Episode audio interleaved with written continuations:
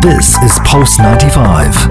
You're listening to the Yalla Home Podcast. Cool. Uh, so obviously, uh, Sure, which is a brand for Unilever, they set to launch the world's first inclusive deodorant as designed for people with disabilities. The brand worked with a number of, uh, um, you know, of design and to make the product as inclusive as possible. There's a video um, and there's a picture of it, which is really cool. Basically, um, Yeah, tell us how it works.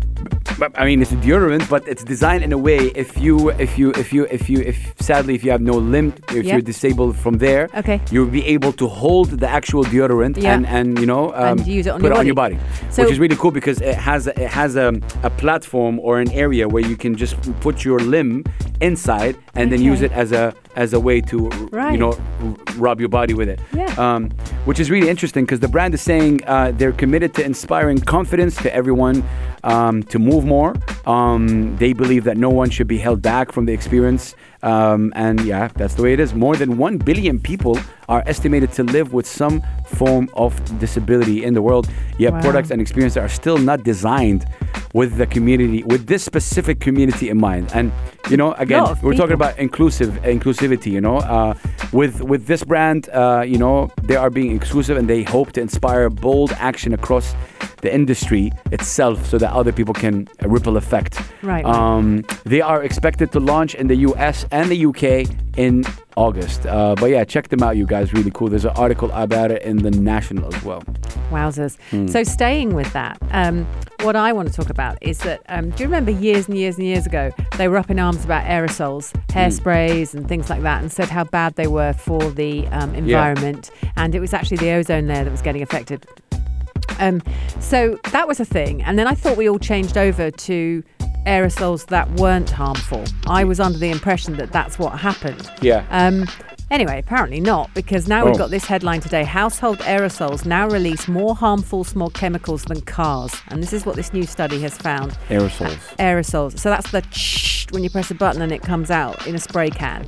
aerosols Um, so lots of deodorants are in spray cans. yeah Um, but we've got air fresheners, you've got deodorants, furniture polish, um, all of these things. They've overtaken cars as the main source of smog polluting. wow Um, that's so bad.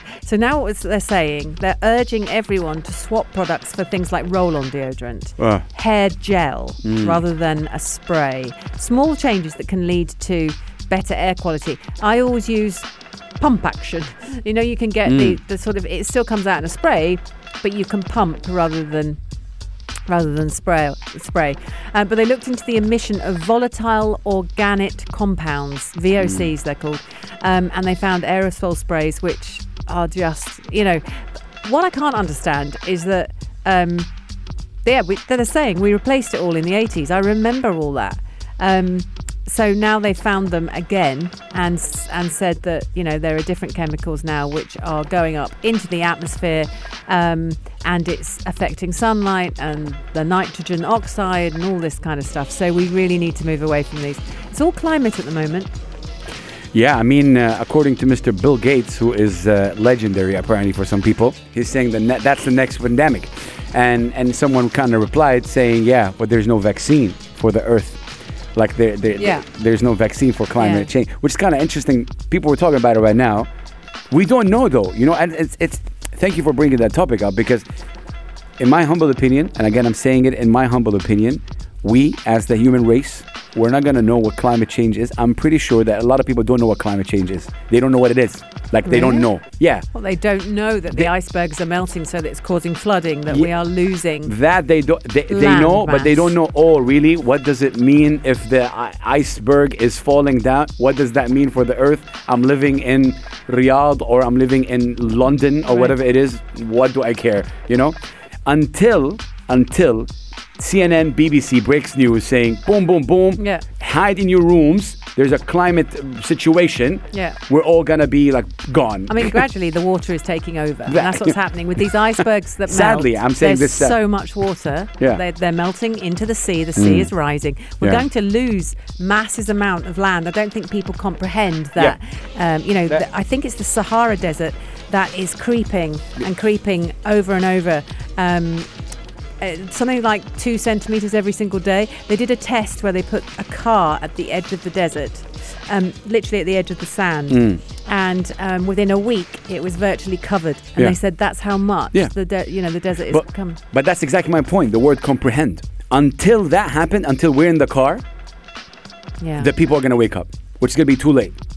So, Right. so I just wish, and I'm just manifesting this to the world. I just wish somebody, if stop talking about it and do something, eh, because a lot, of, a lot of people are doing something about it. Yeah. Every, there was Lots a big are. summit last week talking about it.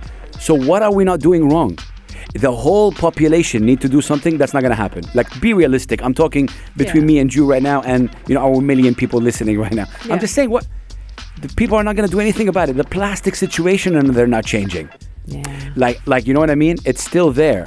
The and, fact that you get a nappies, that's a big one. you know, there's a lot of gum is a big one. Yeah. Apparently, gum is made of plastic. Yeah, I don't know. So so. how do you cut that off? You know, it's the same. It, it's a big conversation that I just hope you simplify the conversation for a lot of people.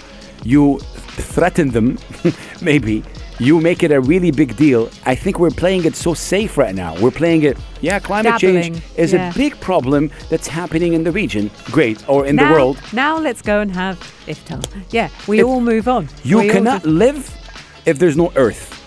Do it like that. Let CNN or BBC have this, uh, you know, stupid title. I don't know. Something needs to be happening. But but but yeah. Now you're saying that these cause Yeah. problems Yeah, more than cars. More than cars. Yeah. I'm telling you, you guys. Man, oh man. This is Pulse 95. Tune in live every weekday from 5 p.m.